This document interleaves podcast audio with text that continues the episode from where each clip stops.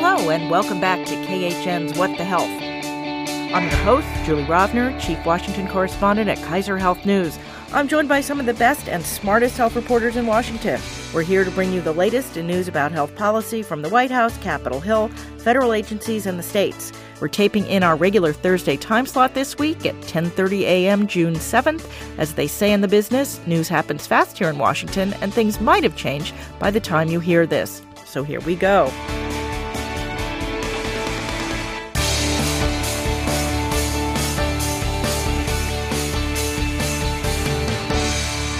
Today we are joined by Rebecca Adams of CQ Roll Call. Good morning. Stephanie Armour of the Wall Street Journal. Good morning. And Alice Ollstein of Talking Points Memo. Hello. We also have an interview this week with Matt Eyles. He's the brand new president and CEO of America's Health Insurance Plans, the health insurance industry trade group.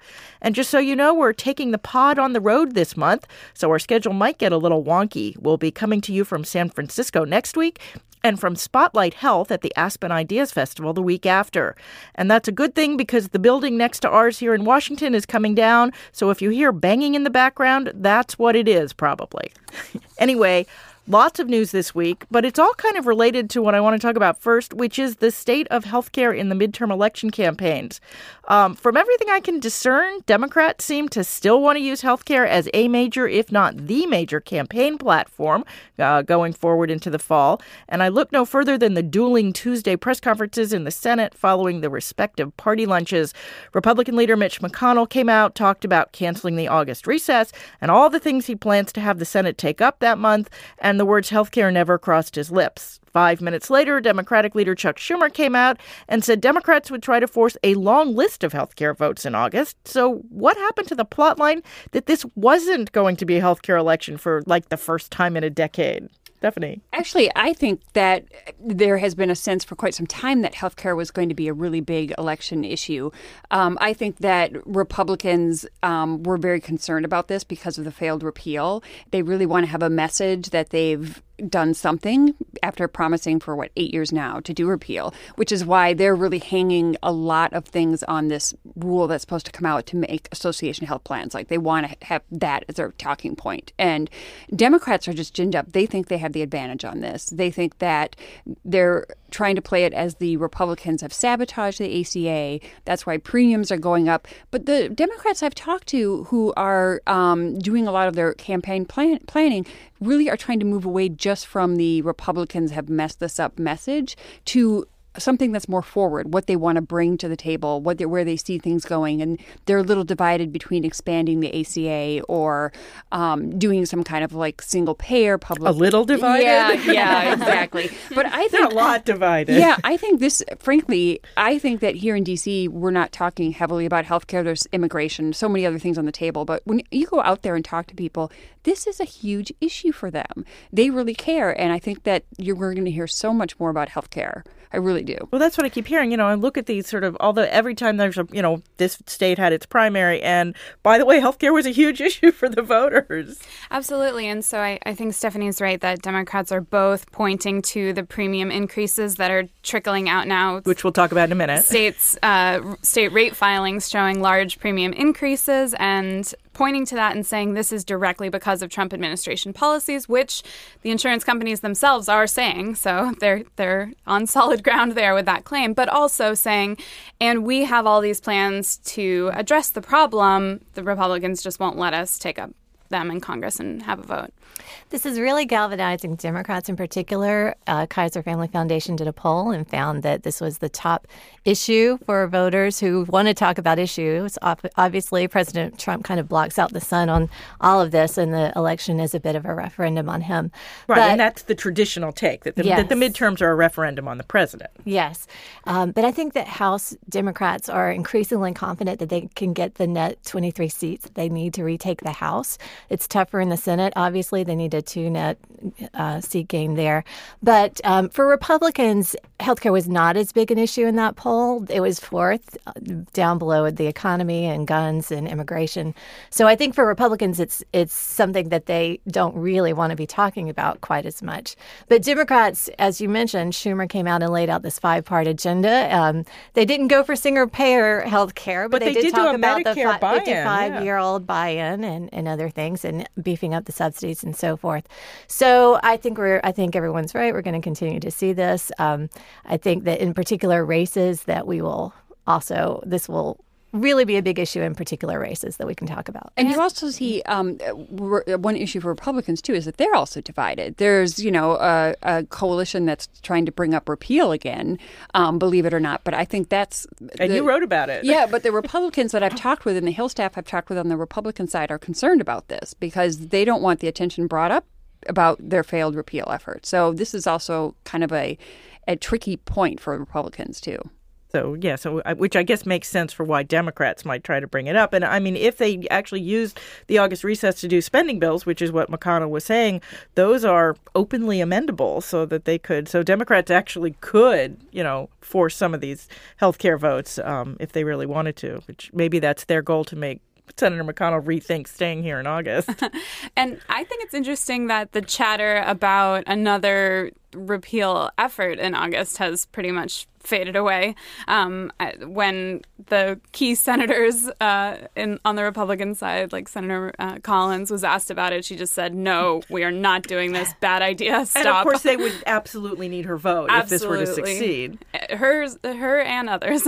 others who voted no last year. Exactly. So everyone's pretty much acknowledged that that is not happening, and they're sort of not even ginning it up as a rev up the base kind of issue. Although I think they're still probably going to unveil this proposal, right? So they, yes, so that they can look like they'll ha- they have yes. some plan out Next there, month, right? I but believe. right, right, yes. But then they can also use that for Republicans who don't take it up and not give their support these these groups to those Republicans. So it's kind of a difficult issue for Republicans as well, or they're going to come down on this.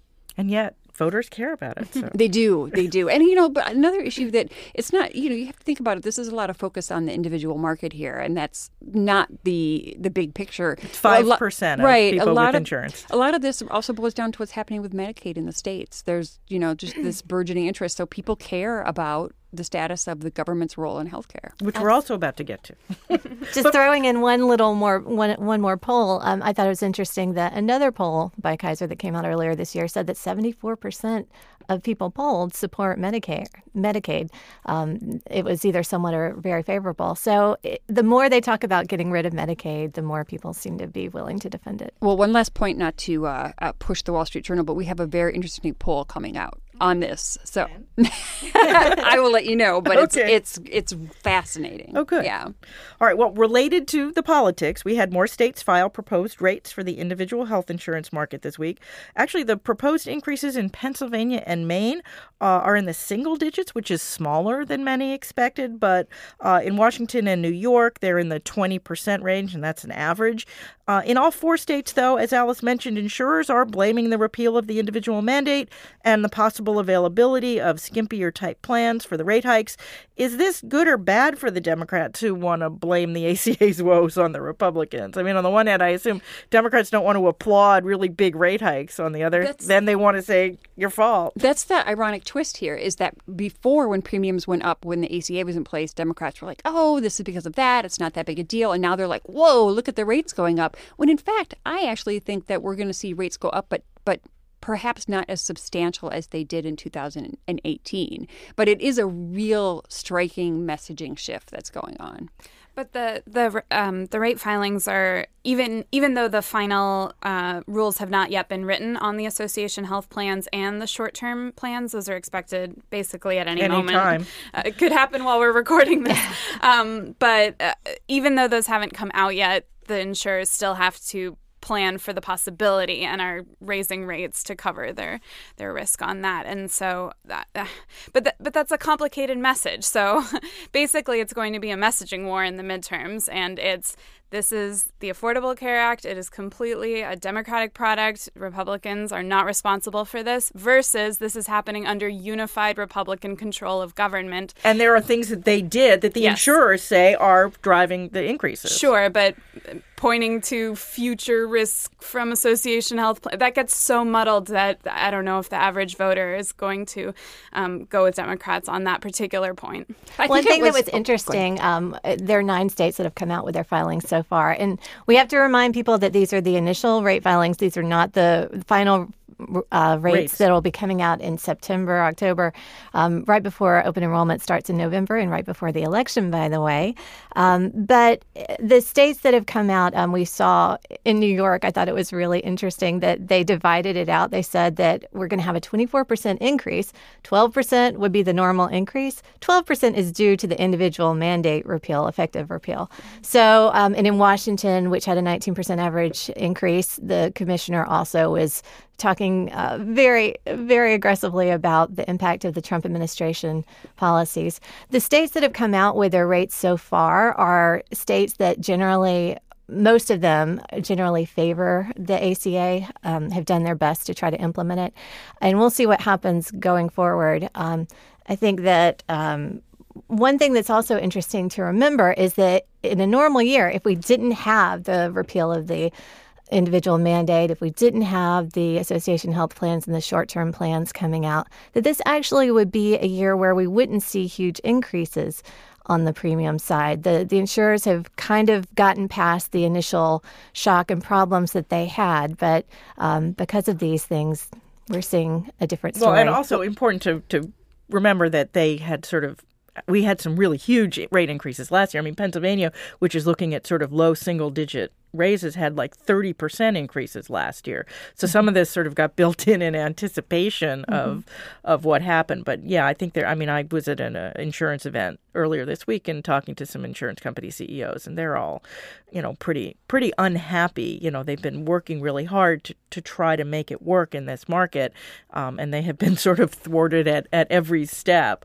Um, but I think one thing apparently they don't have to worry about is that at, a, at an oversight House hearing yesterday, HHS Secretary Alex Azar said that they would not ban silver loading for 2019, which is something that insurers had been working, uh, had been worried about. Um, who wants to take a take a whack at explaining what silver loading is?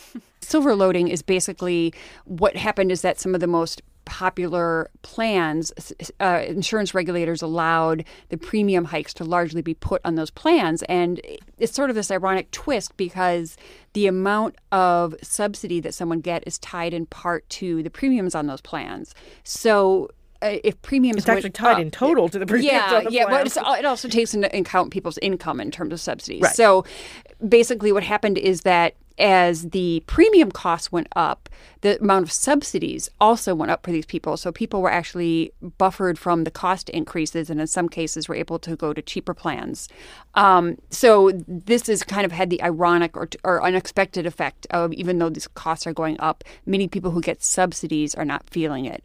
The other imp- interesting point I just wanted to say on the insurer premium rates is we are also seeing some insurers coming into the market. We're seeing some expansions um, and fewer some areas with with more than one insurer in counties that only had one. Insurers have been making money on the ACA now, and so I think that's going to be something to watch for this year. because they've hiked premiums. I mean, seriously, in, in large, in, in many cases, they're making some- money because they've gotten premiums to a pretty high place. Yes, in some cases a bit overzealously, which perhaps is why they may not be as high this year. Rebecca, you were going to say something. Well, Stephanie did a wonderful job. So l- let me just um, go back and, and uh, mention one thing. You know, earlier this year, Congress got rid of the health insurance tax, and normally that would mitigate some of the issues, but it doesn't seem to be having as big a, an effect because of all of this uncertainty. Right, and this is this is a, ta- a per head tax that health insurers pay Yes. um, to to fund other pieces of the ACA. Exactly right. And they hated it. yes.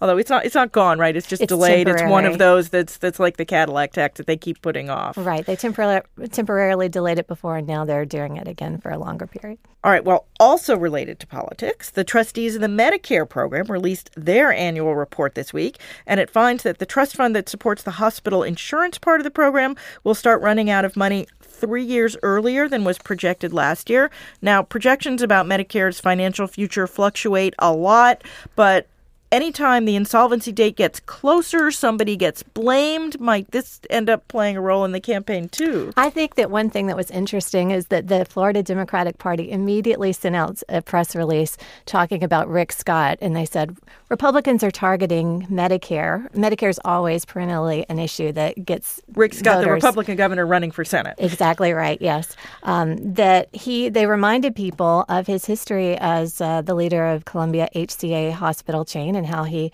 He was in charge when they had a $1.5 billion Medicare fraud settlement, which is was at the time the largest in, in history.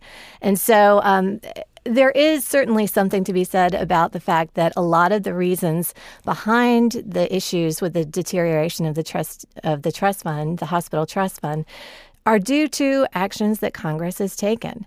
They got rid of the individual mandate, which means that there'll be more uninsured people, and that means that hospitals will have more uncompensated care and bad debt. Um, they also uh, lowered the payroll taxes on Social Security. They got rid of the Independent Payment Advisory Board, which never was constituted, and who knows whether it would have been affected, effective. But uh, they got rid of that, and the actuaries had given some credit to its effect over time.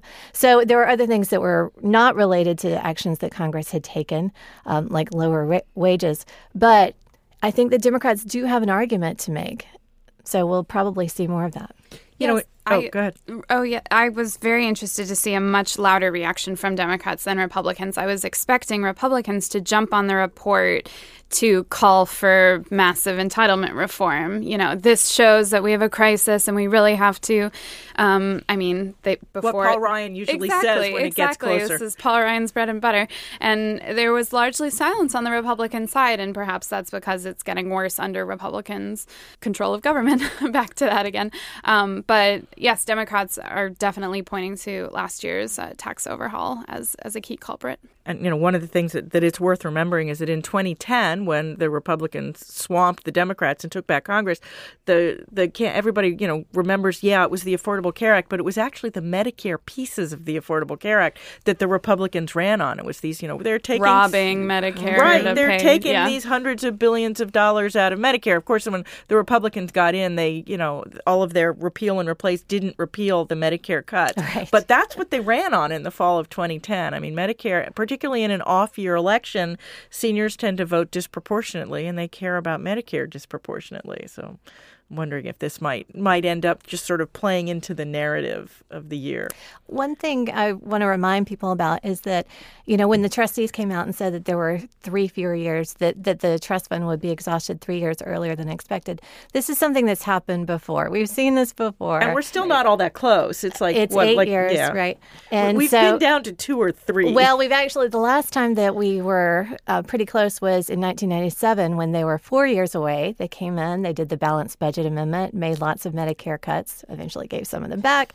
But, um, and then again, they were close in 2009, 2009. and then the health care law was put in place, and that created some cuts. So Congress has a history of taking care of this, and we'll see. We'll yeah, I mean that's the the balance here is that what makes what extends the trust fund is spending less on Medicare. So if you if you make cuts to Medicare, it makes the the long term finances look better, but it's politically unpopular. When you add to Medicare, it obviously unless you pay for it, it will make the the it will exhaust the trust fund faster. So And the president campaigned explicitly on not cutting Medicare and Social Security. Now, whether that Although the holds, budget- Yeah. yeah. yes, now that he's in office is is a different story. But possibly some of the muted uh, calls for that on the Republican side are due to uh, uncertainty about whether or not the president would be on board.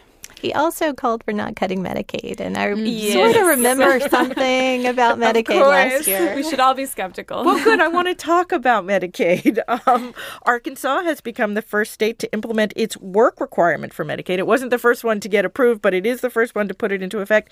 Alice, you wrote about it. Tell us what you found. So a piece of it. So not only is it the first one to go into effect, which already makes it newsworthy, and and people will be watching closely for the impact because that will tell us what's going to happen in the three other states that have been approved and the eight more that are in the queue, according to CMS. So, what I found really interesting about Arkansas is that they require people to file their proof of work hours online only. There is no option to do it over the phone or in person or by mail. And Arkansas actually has the second worst rate in the country of home internet access. A lot of rural swaths of the state have very poor internet access even you know low income urban residents as well. And so folks are really concerned that people simply won't be able to comply even if they are working the number of required hours. Another issue is that the state is really dependent on agricultural work which is of course seasonal. And this is a strict monthly number of hours you have to work, which doesn't account for the real world where hours vary throughout the year. And so I think folks are very concerned that thousands of people are going to be losing their benefits and it'll be under the microscope for sure. What do they say about, you know, why they're requiring this online only if most people don't have internet access. So I, I thought the state's response was very interesting. One, they just admit that it's cheaper and easier for the state itself, which, sure, of course. Um, and more efficient. They don't have to hire lots of people to take in paperwork. Absolutely. It's more efficient, it's cheaper. Um, that all makes sense. Um, but I also thought it was a little bit rich that uh, the state is claiming that this will really help spread computer literacy. So, one, they're implying that people who don't have access to the internet don't know how to use it, which may or may not be true, but also requiring someone to use something they don't have teaches them how to have it somehow. It, it a little are bit they going to make you know think, make places available? I mean, they are going to have or? health providers be able to walk people through the process but again i mean there are just some parts and so the urban institute also did a study of the people expected to lose their benefits under this um, under this new law and uh, more than 30% of them didn't have home internet access. Also, more than 30% of them did not have access to a vehicle. So, even getting to a library or a community center or medical center in order to complete this would be a challenge. Or a job, exactly. yeah. Although, I mean, presumably you can work from home, although it's hard to work from home if you don't have internet access. Absolutely. Yeah. I think what's really interesting too with Medicaid right now is we're sort of seeing these push this push develop where you're having Republican leadership sometimes being the one that's that's in standing in the way or trying to figure out how to deal with this growing support for Medicaid expansion. You know, whether it be in Maine, in terms of there being that was my next yeah yeah, or you're seeing ballot initiatives in areas mm-hmm. that have um, Republican gubernatorial control, where they're saying, okay, we'll go with the will, even though I mean it's really putting this interesting dynamic between voters and um, the governors in some cases. Yeah. So the so the other news, the big Medicaid state news this week was out of Maine. Um, you may remember last November, voters overwhelmingly approved an initiative calling for Maine to expand Medicaid under the Affordable Care Act, except Republican Governor Paul LePage has so far ignored that. Now, a judge has ordered LePage to submit documents to expand Medicaid by next Monday. Is uh, there uh, any I, indication that's going to happen? I think they're going to appeal. Yeah, that's my yeah. By before, I think they'll appeal rather than file something. So he can appeal 11th, to the state supreme court. Yes. judicial. Yeah, yeah. It's so, at the superior. This was a superior court ruling, so it would go to the go state to the supreme, supreme court. court. Right. So I, that's my ex- expectation. You're right. I could be totally surprised, but I still think this is going to continue to be fought as a legal battle. Which you know, even in Kentucky, they are looking to expand, and and there's a lawsuit. I think the first um, opening arguments are this month, uh, maybe even next week. It's a week from Friday. Yeah, yeah. So um, the fate of some of these is still really up in the air. But that that's the Kentucky work requirement, right? Yes. Yeah. Right. Right. That's... And other changes. They have like premiums and yeah, yeah. Yeah. It's it's interesting as you think about the states. I mean, there are there were ten Republican governors and two independents who did expand Medicaid, and they did that in part because the business community, the hospitals, they are all pushing for this. In in Ohio, the religious groups got together and pushed for it. But it is interesting to think about what the future of Medicaid expansion might be now that we've got 34 jurisdictions moving forward, and of, of the 17, you're including Maine, right? I'm including Maine. yes, I'm, I'm optimistic um, so, so um, one thing that I think advocates for Medicaid expansion are really watching in terms of the elections are are governor's races. There's a governor's race in Florida that they're watching pretty closely. Um, the history in Florida is very convoluted. Rick Scott, when he was governor, said, he still is governor. He's been yes, governor the whole time. Exactly. so so he's he came out sort of in favor of, of expansion, but never really pushed for it. It got stopped in the legislature. Now we've got um, Democrats who are are very much for expansion. Um, Gwen Graham is actually came out with an ad yesterday, her first ad, and she mentioned Medicaid expansion there. In Florida would be a huge win for the advocates because nine hundred thousand people or so would would yeah, join the, up they're the biggest state that hasn't expanded. Well, right? Texas is the biggest, Cool. but Florida is next, and you know, followed by North Carolina, Georgia. That's- Yeah, let me rephrase. Texas, uh, Florida is the biggest state that hasn't expanded that might. They might, and and we don't know that they will. I mean, everything has to line up perfectly for it to happen. But I think advocates are, are so eager to see something like that happen, especially in a state like Florida. And then you have like California that's looking at expanding Medicaid to um, undocumented um, individuals, which they they looked at this initially and dropped it after Trump was elected. So where that goes will be fascinating to watch. I think. I think they do cover undocumented Yes, but it's it's a, expanding it to Yes, adults, right? exactly. Right. Who are the majority of their remaining uninsured Right. Yes. Yeah, I mean, uh, you know, it feels like what we're getting though is states that are more and more different from each other. I mean, both in Yeah. terms of It's the you know, divide the, that's the individual market, and now in terms of Medicaid, we're sort of back to where you know the the Affordable Care Act was intended to create a federal floor, and that's apparently not happening. Well, we're going we're going back the other way, and the association health plan rule that's coming out will, I think, likely continue that, depending on how much state regulations allowed. All right, well, much more to come. That is the news for this week. Now we will play my interview with Matt Eyles. Then we will come back and do our extra credits. So we are pleased to welcome to the podcast Matt Eyles, the brand new president and CEO of America's Health Insurance Plans, the Washington-based trade group of the health insurance industry. Matt has worked for AHIP since 2015, first as executive vice president and then as chief operating officer. He succeeds Marilyn Tavenner, a former head of Medicare and Medicaid during the Obama administration. Welcome to the podcast. Hi, Julie. Thanks for having me. Um, for our listeners who might be newish to health policy, tell us what AHIP is and who it represents these days. Sure. AHIP is the national trade association that represents um, companies that offer coverage and health related services. So, really, insurance coverage, um, comprehensive medical coverage, Medicare Advantage plans, Medicaid. But we also represent non major medical or supplemental carriers that might offer dental or vision. We really cover the entire waterfront when it comes to insurance coverage products. Um, and but you don't have as many members as you had some some years ago, right? Actually, our, our membership has been growing uh, recently, uh, particularly as we have focused um, on Medicaid. Medicaid has really been an important growth engine for coverage generally and also for AHIP. And many of our new members are focused on the Medicaid segment. I mean, as you know, uh, with Medicaid expansion, a lot more people have coverage through Medicaid. So AHIP has adjusted. And also, we spend a lot more of our time these days on Medicaid. And we should point out a lot of those people who have expanded Medicaid are in are, are covered by private managed care plans. That's right. That's right. Out of the 70 million or so uh, Americans that get Medicaid coverage, about 55 million or so are covered through Medicaid managed care companies.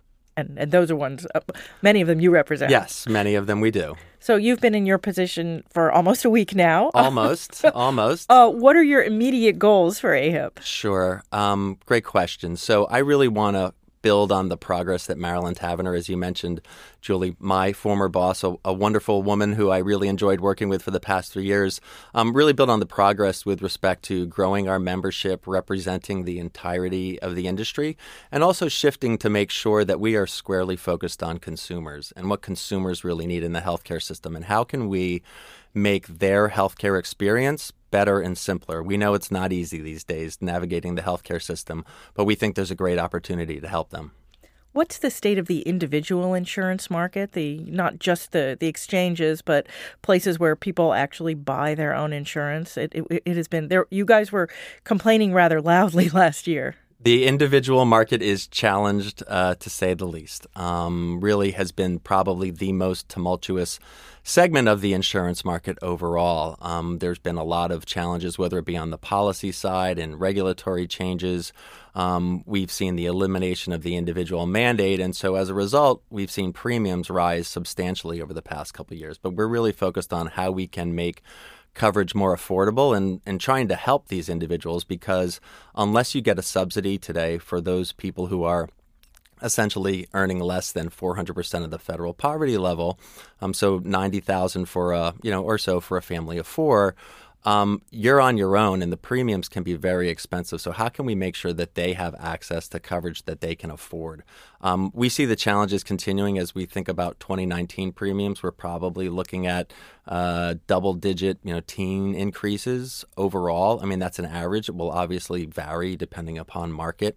Um, some states have more stability, California. Other states, you know, have bigger challenges. And so, what we're really trying to do is to make sure that we can help get some stabilization measures in place over the long term. Well, that was my next question. What what should happen? I mean, what what would what would actually help shore up the market if possible for 2019? Right. So at this point it's probably about too late for 2019. I think um, when you think about the insurance product cycle and an open enrollment period that would start, say, in November of this year for 2019. I mean, that window is rapidly closing. So, a couple of states have been trying to put in place some premium reduction programs, uh, a so called reinsurance program to push down premiums.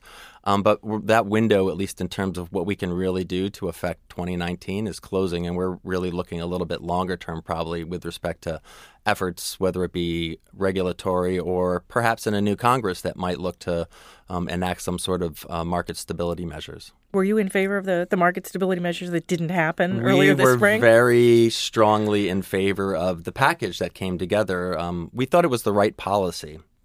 It would have included funding the so called cost sharing reduction payments. Um, that would have pushed down premiums. It had a reinsurance component, it had a state flexibility component. Um, really, at the end of the day, the politics unfortunately got in the way of being able to move forward with a, with a package, but we're focused in terms of trying how we can do that over the long run.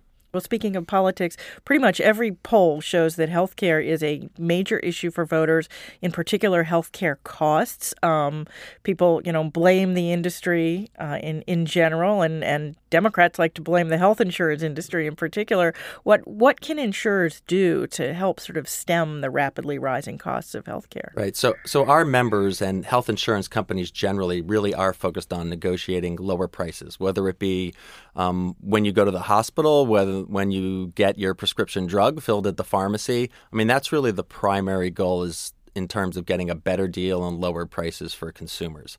You know, as we think about affordability writ large, that's really a bigger problem that brings in things like uh, what's happening with consolidation or what's happening with prescription drug prices overall, and, and how insurers really can try and move towards a value based system rather than paying for volume. Many of our members and the entire industry are focused on partnerships um, and how can you share in both the upside and the downside risk. Um, for example, with providers, that if they're able to come in um, at a less expensive amount, there will be benefits for them. And how can we pay really for an episode of care so you're not just paying piecemeal like we have been doing for years and years and years? There are some analysts who are starting to say that the, the Affordable Care Act's requirement that insurers, you know, only uh, be allowed to, to keep a certain percentage of, of each, you know, premium dollar for themselves and that they have to pay the rest of that in medical claims actually gives insurers an incentive not to bargain down prices because that percentage that they get to keep will go up if the whole pie gets bigger. Um, is is that something that needs to be addressed? That that would seem to be sort of an incentive flaw. Um, I think when the MLR was put in place, I think a lot of insurance companies thought it was the wrong approach fundamentally. I don't know that it has led to an effort by insurers to negotiate less vigorously than they ever had. And think about But they have an incentive when they're, to negotiate when they're, less vigorously. Um, well, but at the same time if if costs rise faster, you're going to lose customers because people are going to say this this is this product isn't affordable. And so um, while there could definitely be improvements, for example, to MLR or getting rid of it or some of the incentives there, um, at the same time, I think just the focus on affordability and can an individual, can a business afford this product really has had insurers try to negotiate the best price over time. But there are some incentive flaws, absolutely, Julie. So Republicans keep talking about possibly having another run at repeal and replace. Um, but but one of the sort of big efforts seems on the Republican side seems to be to turn insurance back to the states, essentially sort of pre ACA, you know, in in how they would do it. Would that be better for the insurance industry to, to go back to having to, to deal with fifty different insurance regulators, or would you rather have sort of a more workable federal framework? I, I think I think it's a little of both. I think a more workable federal framework um, would certainly be helpful, but states will always play an important role in insurance markets. When you think about where healthcare is delivered, of course, it's the most local service that you can get, right? You can't sort of transport it uh, from one state to another, except for maybe in the instance nowadays of telemedicine, where, where we're evolving it in that in that regard. Um, I think it's it's a trend that we're going to continue to see, at least in terms of trying to give more authority and flexibility back to the states. I think the question is, what's the right overall balance to make sure that um, people, for example, with pre-existing conditions, you know, are protected, and that some of those important gains um, aren't undone. At the same time, given more flexibility to get some more affordable products out there on the market. Last question. Um, obviously, lots of Democrats are talking about uh, Medicare for all, single payer. Although, as we pointed out at the top, both Medicare and Medicaid have now lots of, uh, of private insurance that sort of operate underneath them. Um, in that sense, I could could you see the insurance industry supporting a, a Medicare for all? I, I, think there's some challenges with Medicare for all in that regard, Julie. I mean, while of course there are benefits to the Medicare program, but there are 180 million individuals who have employer sponsored coverage. There's 70 million who are covered uh, through Medicaid and others. And if we were going to go to purely a Medicare system, that would be, I think, a challenge uh, for many. But we know that it's a debate that's coming, and we want to make sure people recognize the value that, that private health insurers are bringing. And we think that there's a really important role for them to play going forward well, much more to discuss going forward. Thank you, Matt Eyles. Thank you, Julie. Okay, we are back, and it's time for our extra credit segment. That's where each of us recommends a health story they read recently. They think everyone else should read too. Don't worry if you miss one. We will post the links to these stories on the podcast page at khn.org. Who wants to go first this week? Rebecca. So I chose one from ProPublica. It's hundreds of Illinois children languish in psychiatric hospitals after they're cleared for release. And this was a really fascinating story. They start with an anecdote about a 12 year old named Gabriel who is in this psychiatric facility. He's he's not able to leave. The he's in the custody of the state because his grandmother can't take care of him. And he's got behavioral health problems and they they clear him for release, but they can't find anywhere for him to go. They can't find a foster home, they can't find a residential facility, and the state is not doing enough to make that happen. And so um, ProPublica went and they, they used FOIA and other open records requests in El- Illinois to try to document how many kids are in this situation. And it's really just a sad tale. I mean, you think about how time is different for children and adults and how time moves so slowly for them in some ways. And the idea of some of them staying for months, uh, one anecdote in the story was seven months after the kid had been cleared for release. And it's it's just a terrible a terrible thing that actually should never happen.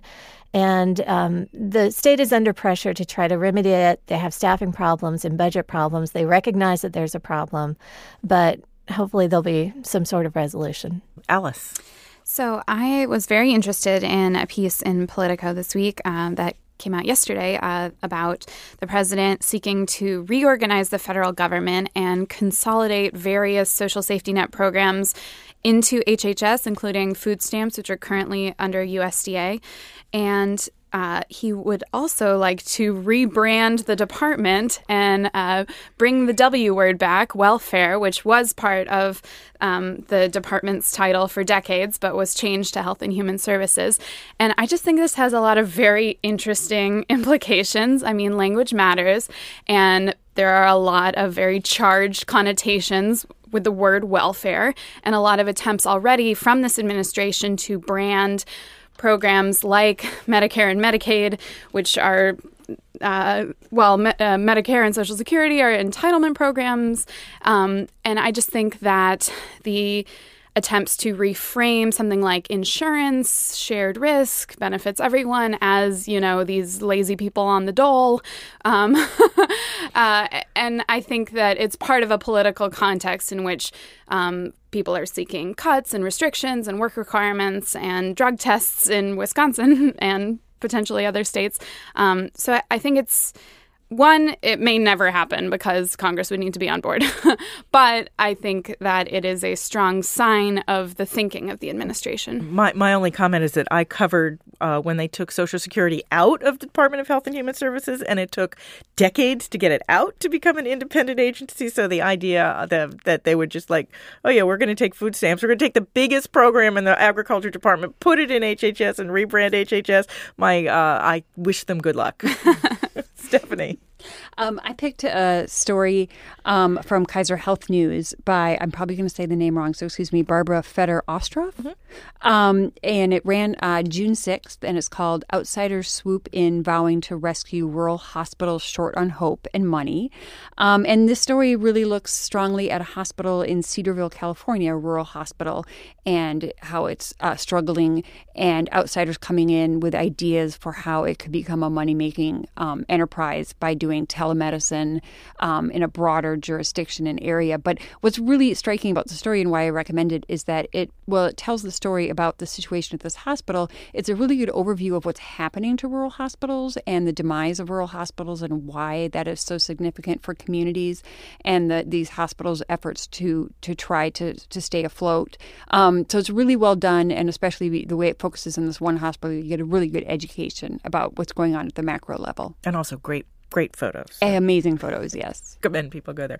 All right, mine is from Mother Jones, and it's called, I kid you not, Behave More Sexually How Big Pharma Used Strippers, Guns, and Cash to Push Opioids. It's by Julie Lurie, and it's based on documents from a series of whistleblower lawsuits from former employees of a fentanyl maker. Fentanyl is one of the most potent and dangerous prescription opioids. It details how former sales representatives, and I will quote from the story here, took doctors to strip clubs, fancy dinners, parties, and shooting ranges so that the doctor then returned the favor to the sales representative by prescribing Subsys. That's the drug in question. Um, it's nothing we haven't seen before, but it is still quite the read. So that is it for today. Thank you for listening. If you enjoyed the podcast, you can subscribe wherever you get your podcast. We'd also appreciate it if you left us a review on iTunes. That helps other people find us too. Also, as usual, you can email us your questions or comments. We're at what the health, all one word, at kff.org, or you can tweet me. I'm at J Rovner. I'm at Rebecca Adams DC. I'm at Alice Ollstein. At Steph Armour 1. We will be back in your feed from California next week. In the meantime, be healthy.